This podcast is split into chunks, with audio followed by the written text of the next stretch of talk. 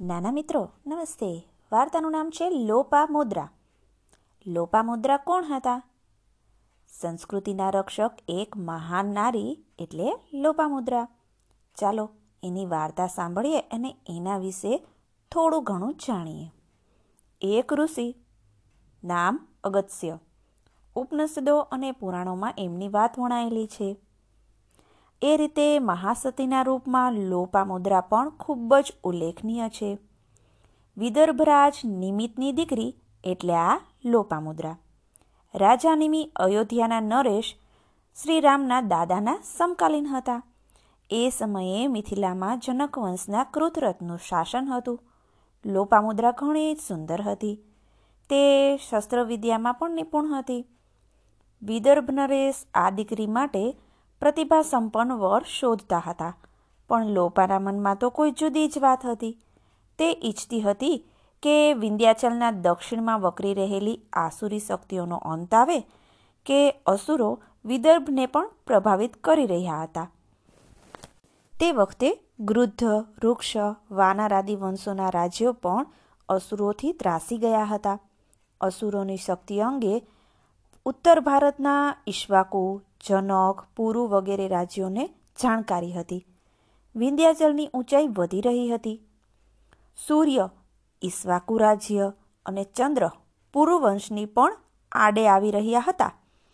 સંયોગવશ ઋષિકુળના એક યુવાન તપસ્વી અગત્યએ પણ પોતાના માતૃપિતૃ તર્પણ માટે વિંધ્યાચલનું અભિમાન દૂર કરવાનો સંકલ્પ કરેલો. અગત્ય બહુમુખી પ્રતિભા ધરાવતા હતા. તેઓ તમામ શાસ્ત્રોમાં પારંગત હતા અને કવિજીવ પણ હતા. પોતાનો સંકલ્પ પૂરો કરવા માટે વિંધ્યને પાર કરી જ્યારે તેઓ વિદર્ભ આવ્યા તો એમણે લોપામુદ્રાની પ્રસિદ્ધિ સાંભળી. પોતાના ભગીરથ સંકલ્પની સફળતામાં એ રાજકારણીના યોગદાનની સંભાવના જોઈ એમણે વિદર્ભરાજ માટે લોપામુદ્રાનો હાથ માંગ્યો.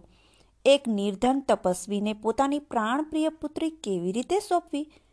અતઃ મહારાજ નિમીએ સ્પષ્ટ ઇનકાર કરી દીધો.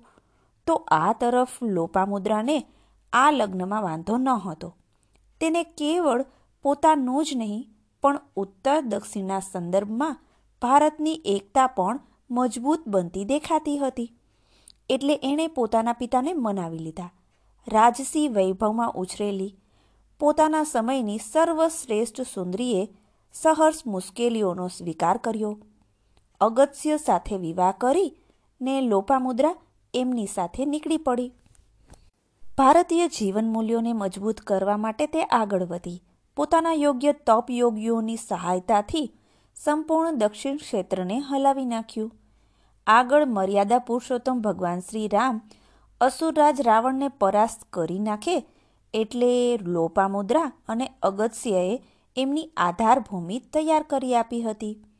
શ્રી રામની સફળતાની પાછળ મહર્ષિ વશિષ્ઠ અને વિશ્વામિત્રની જે યોજનાઓ હતી તેનો ઉલ્લેખ વાલ્મીકી રામાયણમાં આવે છે. એનું સર્વાધિક મહત્વ છે કેટલીક ભૂમિકા લોપામુદ્રા અને અગત્યની હતી. દંડકારણ્યમાં જ્યારે ભગવાન શ્રી રામ મહર્ષિ અગસ્ત્ય સાથે મુલાકાત કરી, તો એમણે રામને સંપૂર્ણ ક્ષેત્રની માહિતી આપી હતી. એમ પણ જણાવ્યું હતું કે અસુર રાવણને પરાસ્ત કરવામાં એમને કયા રાજ્યોની સહાયતા મળી શકે છે. લોપામુદ્રાએ હવે પોતાના પતિને સમુદ્ર પારના અન્ય દેશોની આસુરી સંસ્કૃતિનો અંત કરી ભારતના શ્રેષ્ઠ જીવન મૂલ્યોની સ્થાપના માટે પ્રેરિત કર્યા. પછી તો અગત્ય, લોપામુદ્રા અને એમના શિષ્યગણ નીકળી પડ્યા. સમુદ્ર પાર કરી તેઓ દક્ષિણ એશિયાઈ દેશો થાઈલેન્ડ ઇન્ડોનેશિયા, કંબોડિયા વગેરેમાં ભારતીય સંસ્કૃતિનો પ્રસાર કરવા લાગ્યા. આ રીતે લોપામુદ્રા ઇન્ડિયાની સર્વપ્રથમ ધર્મ પ્રચારિતા બની. એટલે પૂરા દક્ષિણ પૂર્વ એશિયાઈ દેશોમાં આજે પણ લોપામુદ્રા અને અગત્યની મૂર્તિઓ જોવા મળે છે.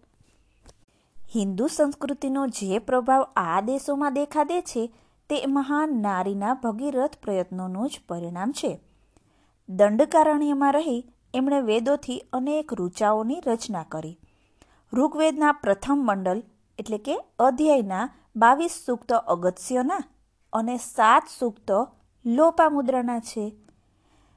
આ રીતે લોપામુદ્રા, વિદુષી અને વિદ્વાન પણ હતા. નાના દોસ્તો, લોપામુદ્રાની આ વાર્તા સાંભળી? મને તો એના વિશે વધુ જાણકારી મેળવવાની ઈચ્છા થાય છે. જો મને કોઈ વાર્તા મળશે, તો જરૂરથી સંભળાવીશ. ચાલો, ફરી મળીએ.